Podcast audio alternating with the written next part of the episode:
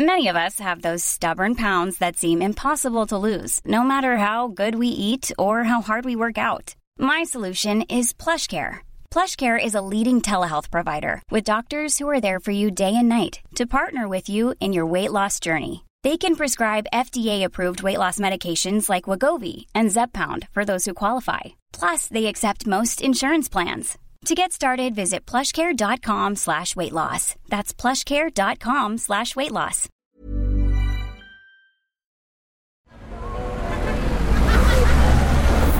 Podcast Network Asia.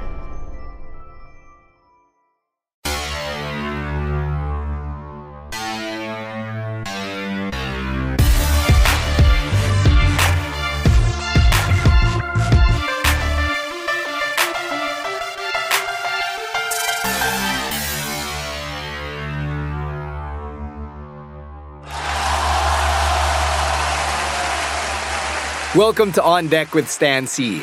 On the show, I want to tell the real stories behind the real people behind the mic.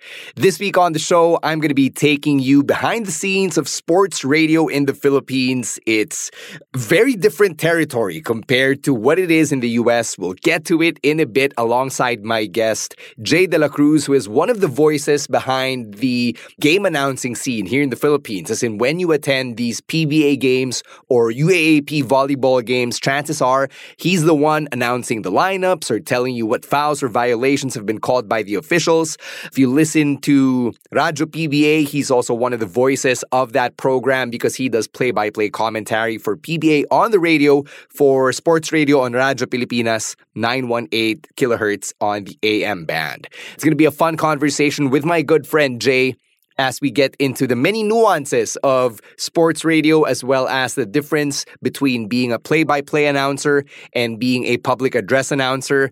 It's really fun to pick the brains of my guests just because I feel like tumatalino ako. I become a little bit smarter with every conversation I have with them. Just a quick warning though for our international audiences, especially those who don't speak Tagalog. This episode might be a little trickier to navigate just because of the fact that there's way more Tagalog than in your usual episodes of this podcast. So if that's not your cup of tea, I'll totally understand if you skip this episode. I'll catch you in the next one. All right, it's time for me to get to the main event. Here's my interview with one of the voices of sportscasting and game announcing here in the Philippines, Jay De La Cruz.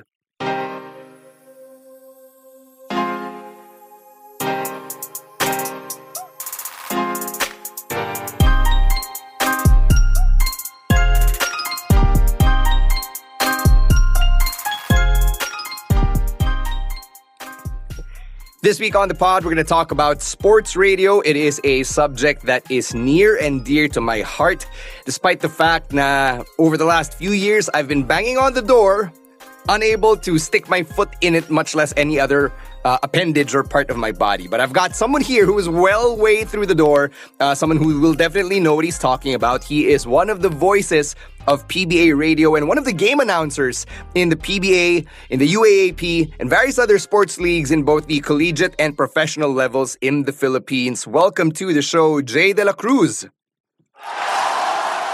Good morning, Stan. Good morning, good day. Good afternoon, good evening sa, to your listeners and hopefully we can kick that door down. I can, sana matulungan kitang sipain natin yung pinto na let's take it down. Yeah, we've, we've been trying. We've been working on this for quite a number of years now. But wala, it's not about me. This is about you. So uh, let me start with introducing you to mm. our listeners. Uh, how, how did you get started in the world of sports radio to begin with? Because uh, this isn't hmm. something mm. that you were actually trained to do, di ba? No, the thing is, ito yung storya doon eh. When I took a short, a three-day workshop, talagang gusto kong maging broadcaster. Mm-hmm. A, a panelist, a play-by-play anchor. But then, uh, five years later, uh, I was introduced to the world of game announcing. Kasi nga, what, same thing that you are experiencing right now na hirap ako makapasok doon sa doon sa pinto, doon sa kwarto. Mm. Having a hard time entering the room. So someone introduced me to the world of game announcing. And then I started there. The struggles began sa game announcing. Eventually, nakuha ko naman.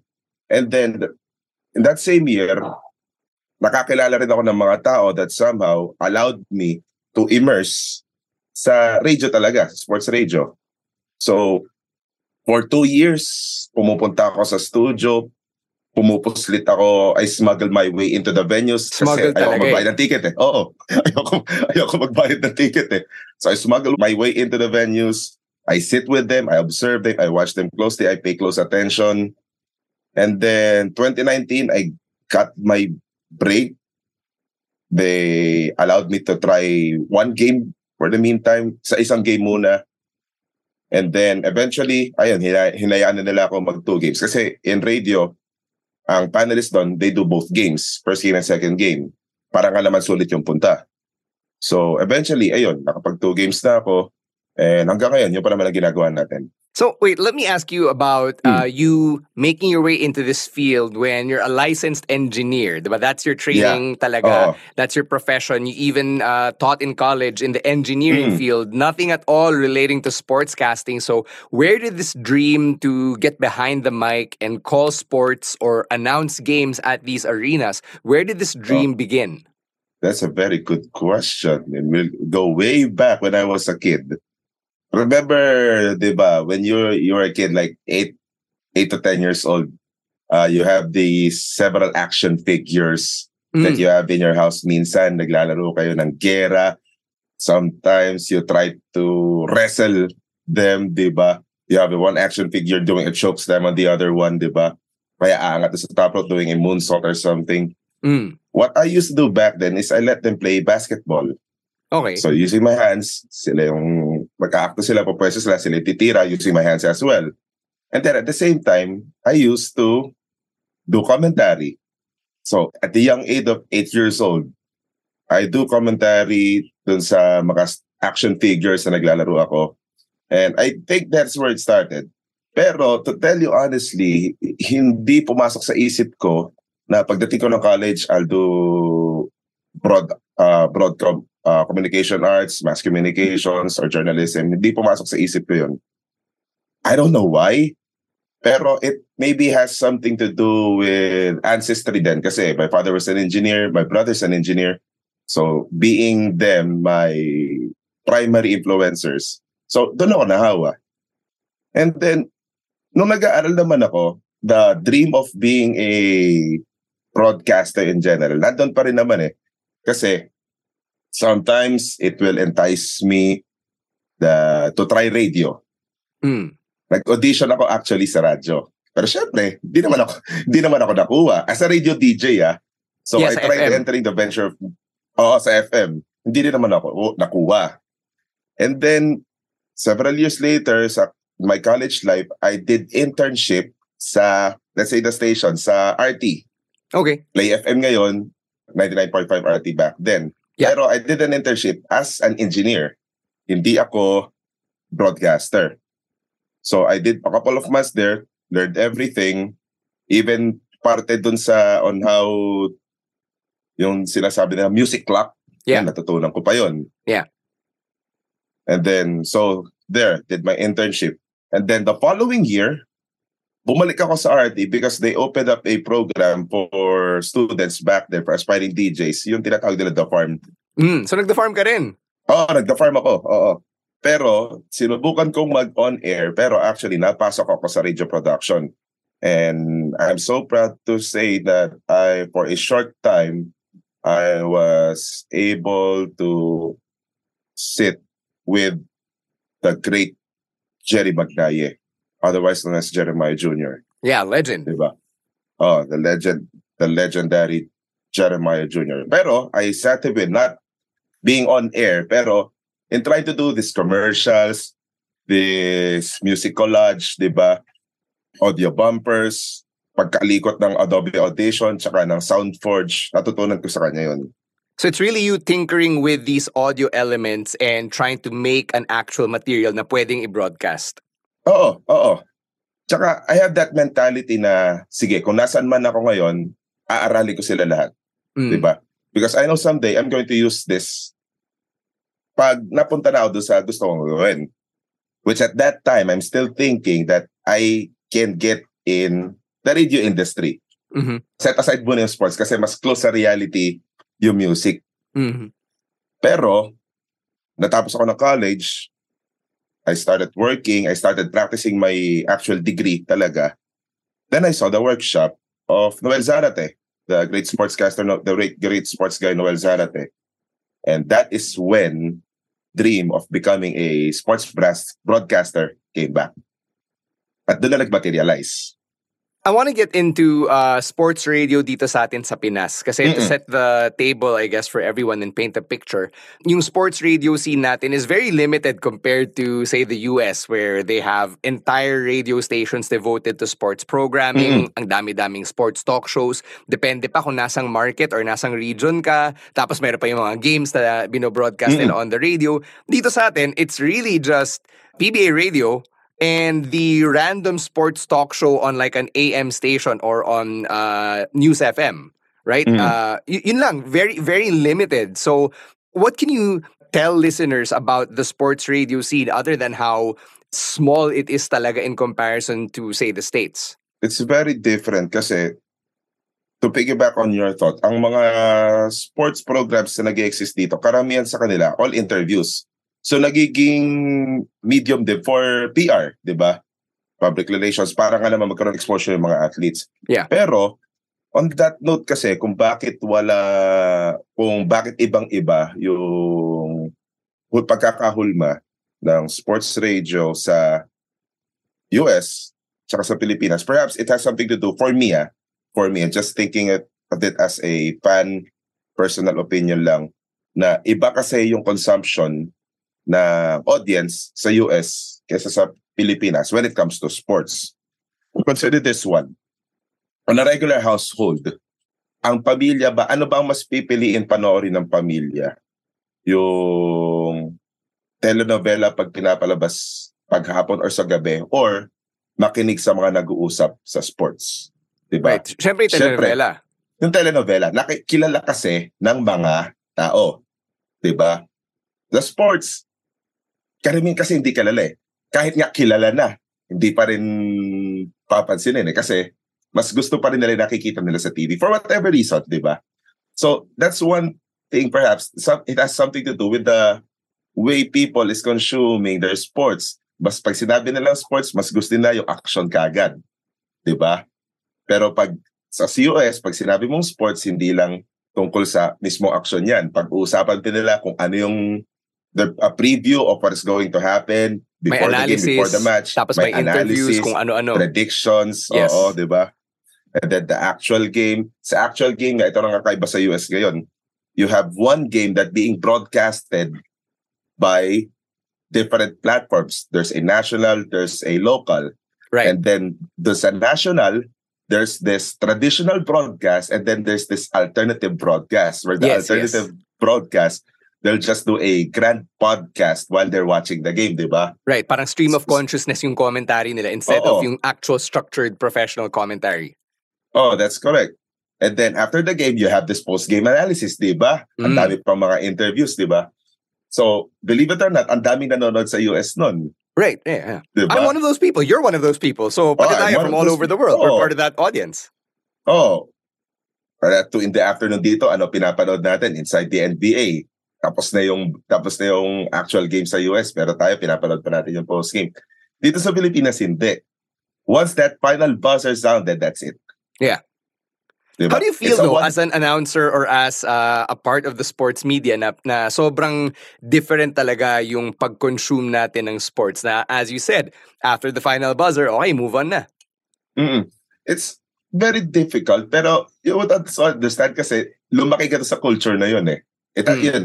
Mahirap na kalabanin ng culture if people is already accustomed to what they kung doon sa, nak- sa nakagawin nila, kung sanay na sila doon, there's so only so much you can do eh.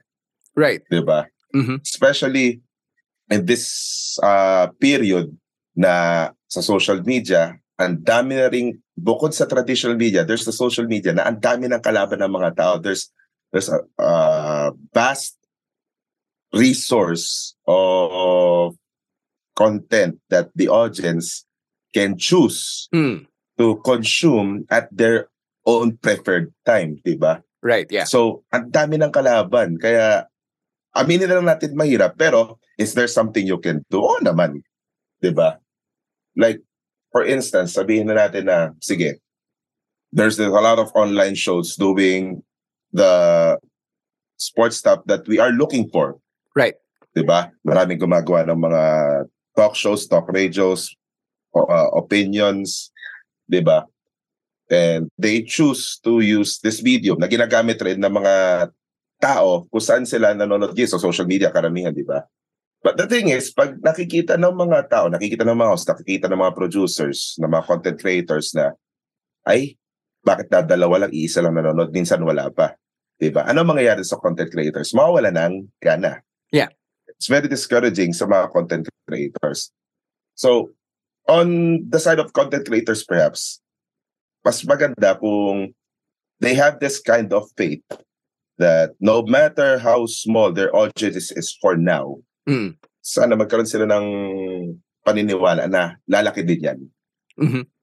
Di ba? Para nga naman, there's some way that, or may ma-inspire din na maging spark yun to somehow eventually lead this lead to a some sort of revolution para tumami nga yung mga ganong klaseng content the opinion shows the sport the talk radios na dumami kumalat sa traditional media sa mainstream media and eventually we somehow get what we're looking for diba Yeah, tayong unang masaya to challenge that thing that uh yung the culture or the listening habits and to eventually try to uh, change it and improve Mhm. it. Hiring for your small business? If you're not looking for professionals on LinkedIn, you're looking in the wrong place. That's like looking for your car keys in a fish tank. LinkedIn helps you hire professionals you can't find anywhere else, even those who aren't actively searching for a new job but might be open to the perfect role. In a given month, over 70% of LinkedIn users don't even visit other leading job sites. So start looking in the right place. With LinkedIn, you can hire professionals like a professional. Post your free job on linkedin.com slash people today. Everyone knows therapy is great for solving problems, but getting therapy has its own problems too, like finding the right therapist, fitting into their schedule, and of course, the cost. Well, BetterHelp can solve those problems. It's totally online and built around your schedule. It's surprisingly affordable too. Connect with a credentialed therapist by phone, video, or online chat, all from the comfort of your home. Visit betterhelp.com to learn more and save 10% on your first month. That's BetterHelp, H E L P. I want to switch gears Mhm. here and uh, talk about how different sports radio sounds here. Kasi aside from yung Mm. Lack of programming or the lack of options, iba rin eh pag nakikinig ka ng sports radio dito sa atin as opposed to the US. Now, ako, very Mm. limited yung na- napapakinggan ko sa US, obviously, kasi taga rito tayo, di ba? But when I Mm. listen to Celtics radio broadcasts, for example, sina Sean Grande and uh, Cedric Maxwell, Mm. minsan nagkakantsawan sila. You know, they talk about the game, they talk about the players, but you'll never hear them ask things like, kamusta almusal mo? Or you'll never hear them Oo. give shout-outs to people who are listening. But why is that such a thing of our culture na yung shoutouts, for example, hindi lang siya, ano eh, hindi lang siya pang FM radio eh. Pati sa sports radio, nag, ano siya, nagpa-permeate siya, di ba? So why is that such Oo. a thing sa atin? pupuntahan ko rin yung audience uh, because aminin man natin, we get a certain kind of uh, a joy or or sa- sabihin natin uh, paano ba to ego boosting perhaps kilig factor. that you could kilig factor yon that's I think that's a better term kilig factor na oh will get recognized on air diba napapansin tayo Yeah, but like Diba? in in a, in a game when something's happening, you have so little time to call the Oo. action kasi high uh, high stress environment, fast paced yung game. How can you squeeze that in pa? But that's the thing. Right now, we don't do that anymore. Di na namin ginagawa, di na natin ginagawa yun na babati sa ere after a break, merong nagpapashoutout, babatiin. Hindi na natin nagagawa yun. Because again, the action is fast-paced. You have to relay to your listeners what is exactly going on dun sa venue. Kasi wala nga yung mga tao dun sa venue. Hmm. Di ba? So if there's something happening during a timeout, sabihin natin merong tumakbong bata doon. Naalala ko si Mark Barroco, yung anak ni Mark Barroco, nag, nagsumbala yung overtime eh. Pumasok yung anak niya. Mm. Umpisa Eh, na delay laro na na. Oh. Oo, nag-delay. Oo, nag-delay. Hinabol ni Gio Holan. Kailangan yung mga ganung bagay, kailangan ikwento mo yun sa mga listeners eh. Yeah. Those small things. And ang daming ganong nangyayari that there's practically no time to insert those shout outs or something. Pag siningit mo pa yon, ang mangyayari, mako-compromise yung laro.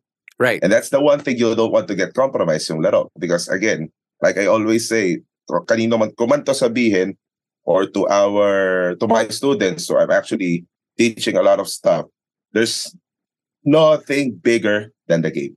Mhm. Yun lang yun. That's the bottom line. So dapat yun yung hindi mo i-compromise. There's nothing bigger than the game.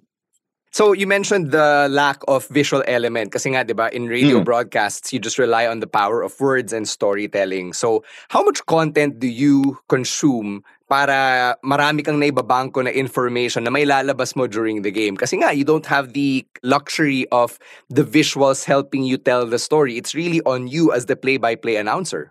Mhm.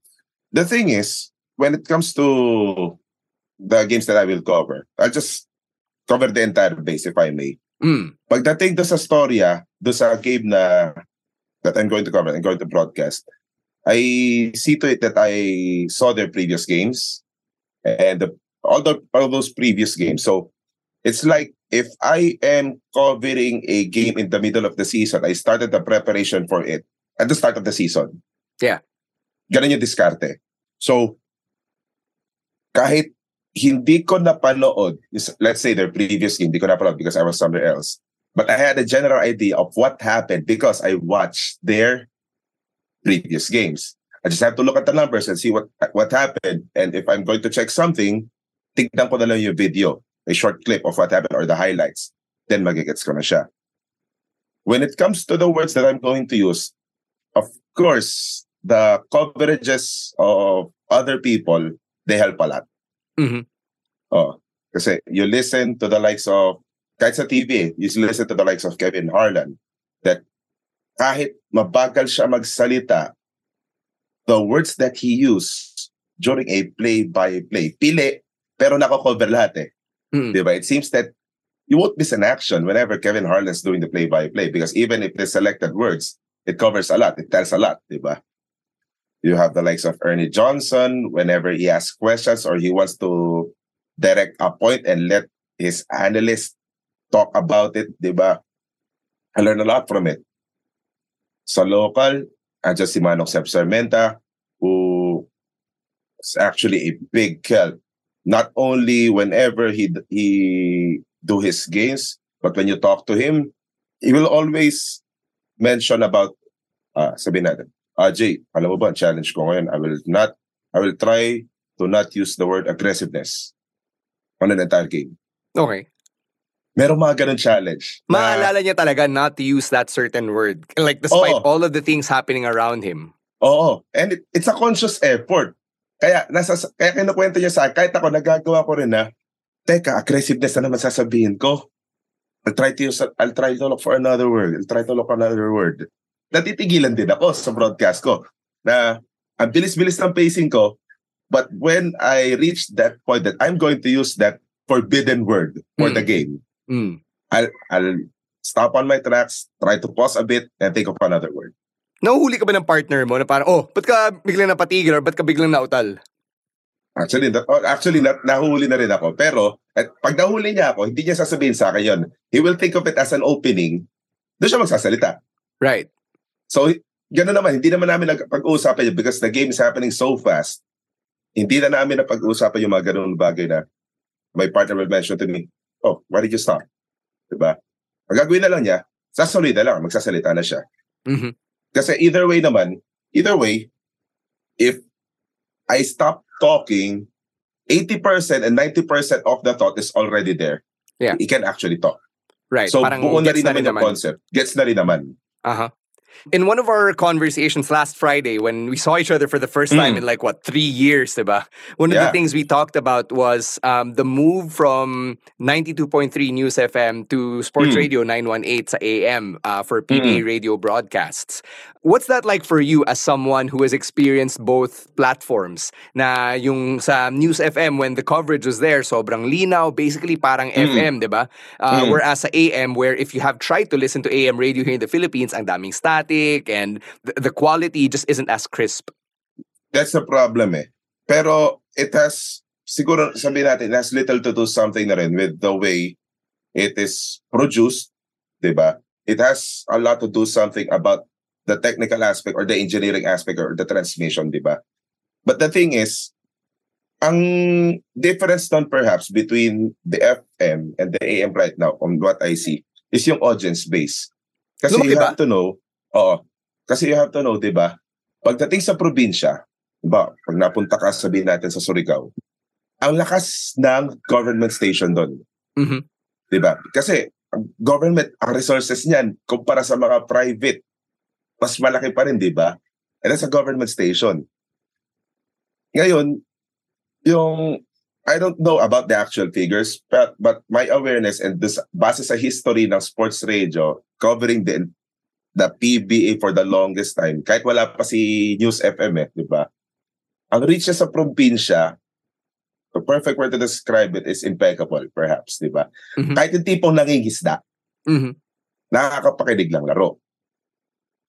Ang para sa akin, the big change that happened to me when it comes to radio broadcasting is when we move from venue pre-pandemic to studio off tube no time ng pandemic. Aha. That's the bigger challenge for me as a coverer. Kasi pagdating naman sa audience, F, AM or FM, it's the same thing pa rin. Ang mga nakikinig sa'yo, mga nasa biyahe. Mga naka-duty ng gabi na wala naman TV. 'di ba? Paborito pang sinasabi sa akin ng partner ko, si Juan Panal, na ang mga nakikinig sa kanya, na nakakilala sa kanya, ah bulag, Mhm. Blind Masu, na palagi nakatutok sa amin, nakatutok sa amin. Actually, I'm getting a lot of messages from our differently abled community messaging me na ang ganda ng broadcast. Ayun, isa pa nagpapa-shoutout sa akin. yung mga kaibigan natin na mga blind masu. Pero for me, as a, the bigger challenge is from coming to the venue tas transferring to the offshoot. Kasi sa venue na naman, unlimited yung nakikita mo. eh. Yeah, you can take in the sights and the sounds, no? Oo. Pati yung environment, damad-dama mo. Umipikot ka 360 degree spin, you'll see everything like ako kukwento. Hmm. Pag nasa studio ko, off-tube ka, limited yung nakikita mo. It's in a box, di ba? Nasa TV. But, the thing is, you even though if you're in the studio, you have to produce that same kind of output na sasabihin mo, excited ka, the at- atmosphere is electric, the crowd pack up to the rafters kahit hindi mo naman nakikita baka mamaya nasa likod ng camera wala palang tao Yeah, sobrang Diba? relatable siya to me. Kasi uh, Oo. dati, di ba, bumubuntot ako sa'yo to watch you do these coverages Mm-mm. from the studio. And then when I got picked up by WWE, and I would be broadcasting from my room, I have to really immerse myself in the environment. Like no Elimination Chamber, 17,000 fans na nandito sa Bell Center sa Montreal. Like talagang dinedescribe mo yung uh, how how uh, rabid the atmosphere is kahit na wala ka naman dun. So I, I Mm. totally understand what you're saying. So you see the challenge di ba? Magpapanggap kang nasa Montreal ka magpapanggap ka nasa Philippine Arena ka magpapanggap ka kung saan ka mang panig ng mundo.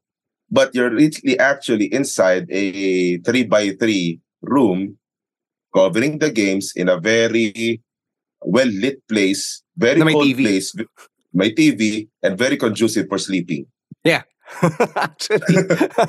no, that's a great point. Kaya ako, Diba? may kape ako lagi eh, pag uh, WWE commentary. Mm. Kasi yung kama ko, Oo. nandyan lang. It's aircon. So, gets gets din kita, di ba? Uh, Oo. napakalamig din naman sa studio nyo. Oh, so if anything, that's a challenge. That's a challenge more than transferring from one station to another, from different frequency to another, because there's only so much you can do. That's already engineering stuff. Something na iniwanan ko na perhaps four or five years ago kasi di na ako napapractice eh. Right, right. eh. So yung control is actually dun sa output na you're in a different environment but you have to produce same output. Yun yung malaking hamon. Last couple of questions here on my end. Mm. Uh, first, I want to go back to something you said na uh, nakikilala ka ng mga differently abled uh, members of our community or people Mm. recognize your voice. So, do people actually go up to you sa labas pag kunwari nakita ka nila or narinig nila yung boses mo? Like, how does the recognition happen for uh, someone like you whose voice is largely heard pero yung face mo not as largely seen, di ba? For example, like Mm. w- when you watch the games, Maririnig nila yung boses mo dun sa arena pag game announcer ka, pero it's hard to find who the guy is unless kilala mo Mm. yung, yung announcer. Oh, the thing is, eto, couple of instance. One, I use public transport whenever I go to the venue. So wala akong kotse, although marunong ko mag-drive. But even though I, I have a car or I have a means to buy a car, I won't buy a car. Because that's that's a totally co- different conversation on some other time. Pero, Grab drivers, taxi drivers, whenever I start talking, ang una nila sasabihin, Sir, familiar po boses nyo. Aha. ba? And then sasabihin ko pa kung saan ako pupunta, makikita nila sa TV5 sa Reliance. O sasabihin, Sir, sa TV5 ba ba kayo nagtatrabaho? ba? If I'm in the mood for conversation, sige, sasabihin ko na where I work, ano talaga ginagawa ko. Mm. But there are times na it's early in the morning, antok na antok pa ako, bitin pa ako sa tulog, but I have to go to work. Yeah. Sasabihin ko, ah, sa TV5 po ako nagtatrabaho, pero editor po ako racket lang po. Di ba sinasabi ko? Oh. Pero some- sometimes I feel sorry. Kasi sigurado, yung mama, the driver, wanted to hear some thoughts, di ba? Mm. sasabihin ko na lang, ang bawi ko na lang sa kanya, Manong, kuha ko naman yung pangalan nyo, yung Grab sa Grab, di ba? Kuha ko Mm. naman yung pangalan nyo. Subukan ko ipabatiin sa radyo. Bibigay Ah. ko sa mga naka-duty doon. Ah. Bilang ah, konsuelo, na siguro. Na minsan dati, I still used to do. Pero ngayon, dahil nga, di ba, nakwento ko kanina, bawal na talaga ang shoutouts whatsoever, bawal ang bate, bawal ang kahit anong kwentuhan while the game is ongoing. So, hindi ko na nagagawa yun. Then, second instance is, pag nasa venue ako, because there, there are people, there, you mentioned the different abled guys that are actually, uh, what you can call this, diehard fans Mm. diba? They'll go to the venues, diba? Every game of the certain team that they follow, they'll go there, they'll watch. Tapos when they see you, yung mga kasama nila na tumutulong sa kanila, mga umaalalay sa kanila, Yeah. ituturo. They tell, oh, si Jayo, nandyan.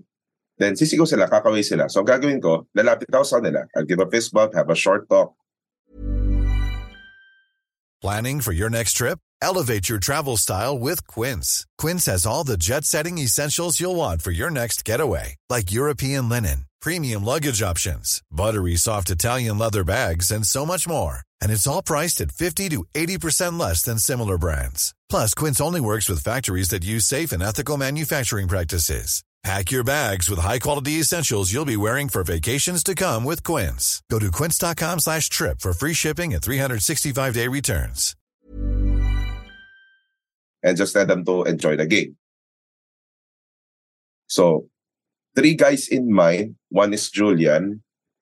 Tapos, the other guys is the Delvida twins. They're actually para triathletes. Wow. They're- Oo, triathletes sila, but they have a visual impairment and they used to go to the venues to watch volleyball games. Diba? So, nandun sila, makikita ko sila doon, yung kasama nila, sasabihin, oh, si Jay andyan. Then they start talking to me.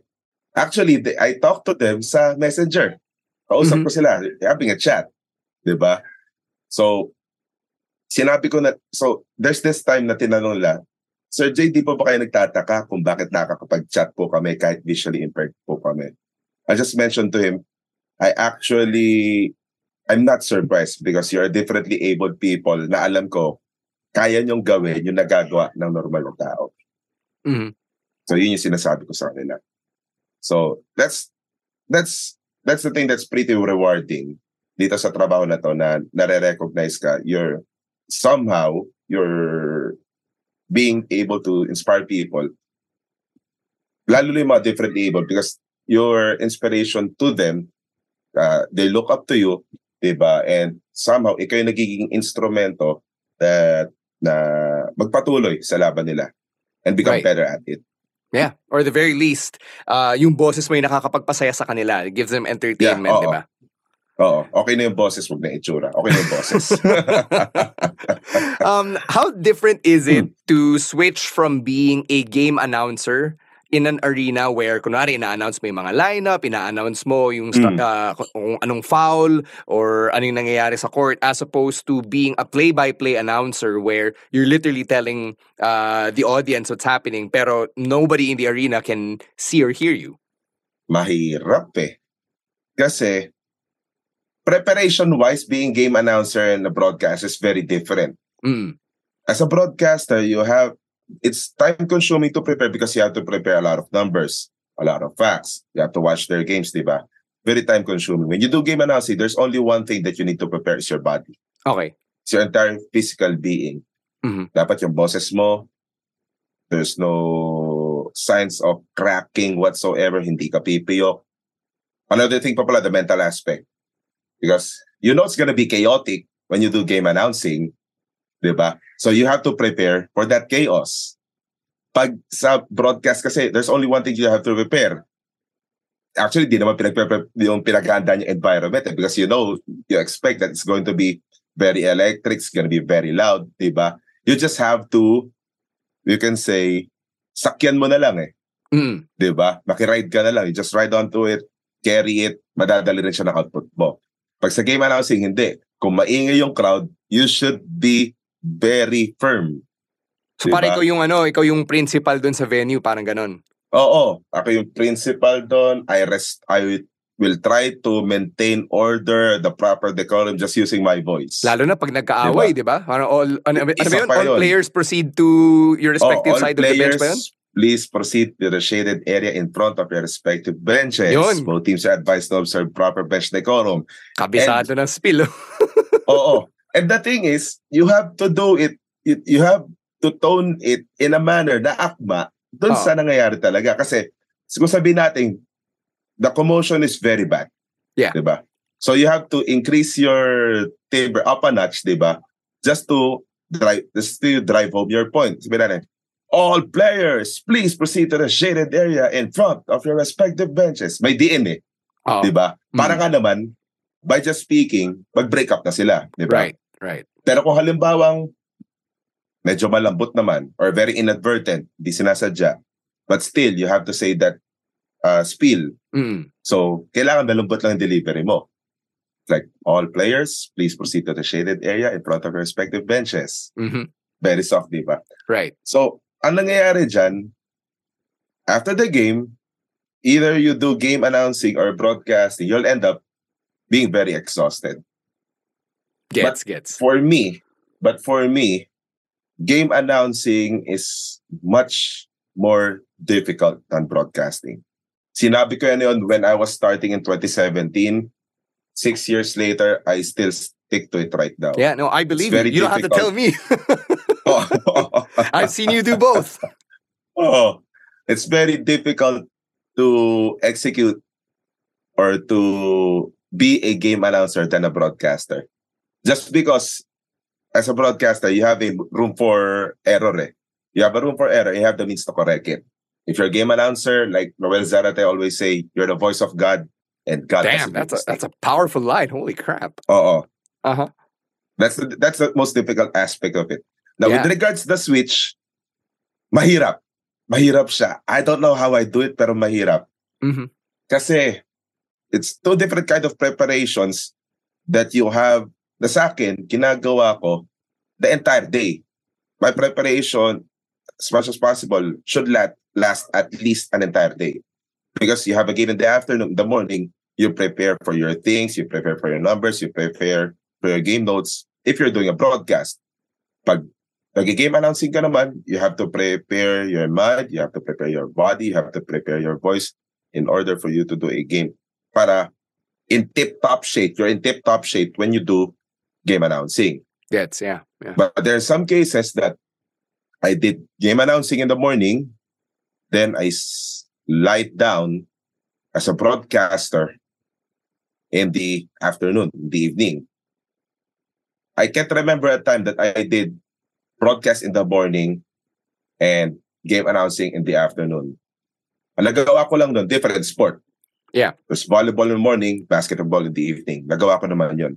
But if you would ask me to try broadcast in the morning, then game announcing in the afternoon, please don't. Ang manawagan na tayo sa lahat ng mga nagbubuk sa'yo. Please don't. Oh, please don't. um, how do you feel about the word barker? Kasi dito sa atin sa Pinas, yung mga court announcers, public address announcers, or game Mm. announcers have traditionally been called barkers. So as Mm. one of those uh, professionals, what do you feel towards that term? Una muna, I get where people come from if they use the term barkers compared to announcers. Mas madali kasi sabihin. Yeah, mas maliit eh. Mas maliit yung salita. Especially if you're in the game, kaming mga nasa table officials, we have our each our respective roles, 'di ba? In order for your inquiry to finish quickly, mas malaking tulong nga naman if you say it, if you say the answer, if you respond in a manner where you will you, you where you will consume lesser words. Sipin mo. Pag sinabing five na ba to? O five fouls na yan. At tapos ang sasabihin na term, in-announce mo na ba? Kaysa sa, binark mo na ba? Mm. Or utusan ka, sige, i-announce mo na. Or, sige, i-bark mo na. Right. So, just that term itself, when you use it as a verb, di ba, na inutusan ka, mas madaling sabihin, Yes. di ba? So, that's that's something, on my perspective, doon ang galing yon. Pero, I know the downside that the general public somehow, when they hear the term barker, it's, ang una pa rin narinig, syempre, yung mga nasa jeep, di ba? Yung mga nagtatawag ng pasahero sa jeep.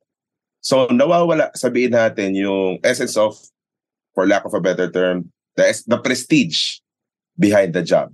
Yeah. Or other terms for prestige. Hindi naman, hindi mo naman pwede sabihin professionalism of the job kasi pare-pares lang naman. Even, even the, our, the, the, ta- the table officials job, I think they're, they're all professional in what they do. Sabihin na lang natin prestige. Mhm. Di ba? The prestige kasi, iilan lang naman ang game announcers dito sa Pilipinas eh. Yeah. Wala pang, wala pang 20 ang active, I think. So, mas maganda nga naman that, yeah, let's use, let's go back to the term public announcers, public address announcers, venue announcers, or game announcers. So somehow, people would recognize na this is not an easy job. Hindi basta-basta trabaho to, ito ba? If you carry that job with such prestige, with such honor, syempre, marirecognize din ng tao na, oo, mahirap nga itong trabaho na to. And somehow, the people will try to accept it and they will acknowledge the fact that, yes, this is a difficult job. This is something that the younger people can look up to and somehow perhaps they can do actually in Mhm. the future. Diba? So para sabihin natin, if the kids want to get into, sport, into sports, they're not that athletically gifted, diba? It's something that they can do involving sports as well. Yun nga, be a game announcer. Dang. Uh, uh, I was going to ask Oh. another question, but that was a perfect way to actually end our interview. So we're- I'm, I'm Mm. probably going to save that question for uh, if and when I bring you back for a future episode. But I just want to Oh. say, Jay De La Cruz, thank you so much for sharing your time and your Yeah, uh. insights with us here on the show. Uh, let the people know when and where they can hear that voice of God. Shut up, Stan. no. Uh, right now, uh, my regular gigs sa PBA doing game announcing duties is Wednesday, the Wednesday doubleheader. I'm usually there. Sunday, I do the radio broadcast. So, sa AM 918 kilohertz, Radyo Pilipinas, No Sports Radio 918. Every Sunday, I do the broadcast there. Friday, it's either I rest or I do the games sa smart live stream sa PBA or I do radio. So, and on some other days, I do the UAAP volleyball tournament, game announcing. And on some other tournaments, you just see me around. And if people want to communicate with you, slide into your DMs and pick your oh, there brain about game announcing, hmm. where can they find you? Instagram at SportscastENGR, Twitter at SportscastENGR, same thing on Facebook, SportscastENGR. Jay, what a pleasure it was to first see you again for the first time in so long and to just catch up like this. Thank you so much, my friend. Glad seeing you, Mr. C. Fantastic job. Congratulations din dun sa impending Malaysia trip mo. And have a cool gig as well. Congratulations to all of those. Thanks, Congratulations to you, Stan. Thanks again to Jay De La Cruz for joining me on this week's episode of On Deck with Stan C. If you enjoy this podcast and all the other content that I've been putting out on Spotify or wherever you get your podcasts, please consider leaving me a five star rating and letting the people know that this podcast exists. A quick share goes a long, long way towards getting the numbers up on the pod and hopefully getting more visibility as well on your favorite podcatchers. That's going to do it for me here for this week's episode of On Deck with Stan C. As you can see, even though I'm in Malaysia covering the Asia Basket Tournament over there, I'm still hard at work putting these episodes out for you, and I hope you can keep the conversation going by hitting me up on Twitter and on Instagram at underscore Stansy. That's underscore S T A N S Y. Thank you so much to all of the producers over at Podcast Network Asia for all of the legwork that they do behind the scenes to continue churning out this episode and many others like this for you and your ear holes. I'm going to catch you next week for another episode of On Deck with Stansy. Until then, stay safe, stay healthy, and don't be a dick. Stansy out.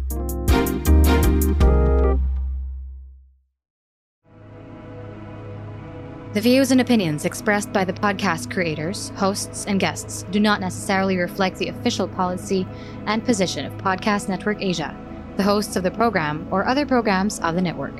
Any content provided by the people on the podcast are of their own opinion and are not intended to malign any religion, ethnic group, club, organization, company, individual, or anyone or anything.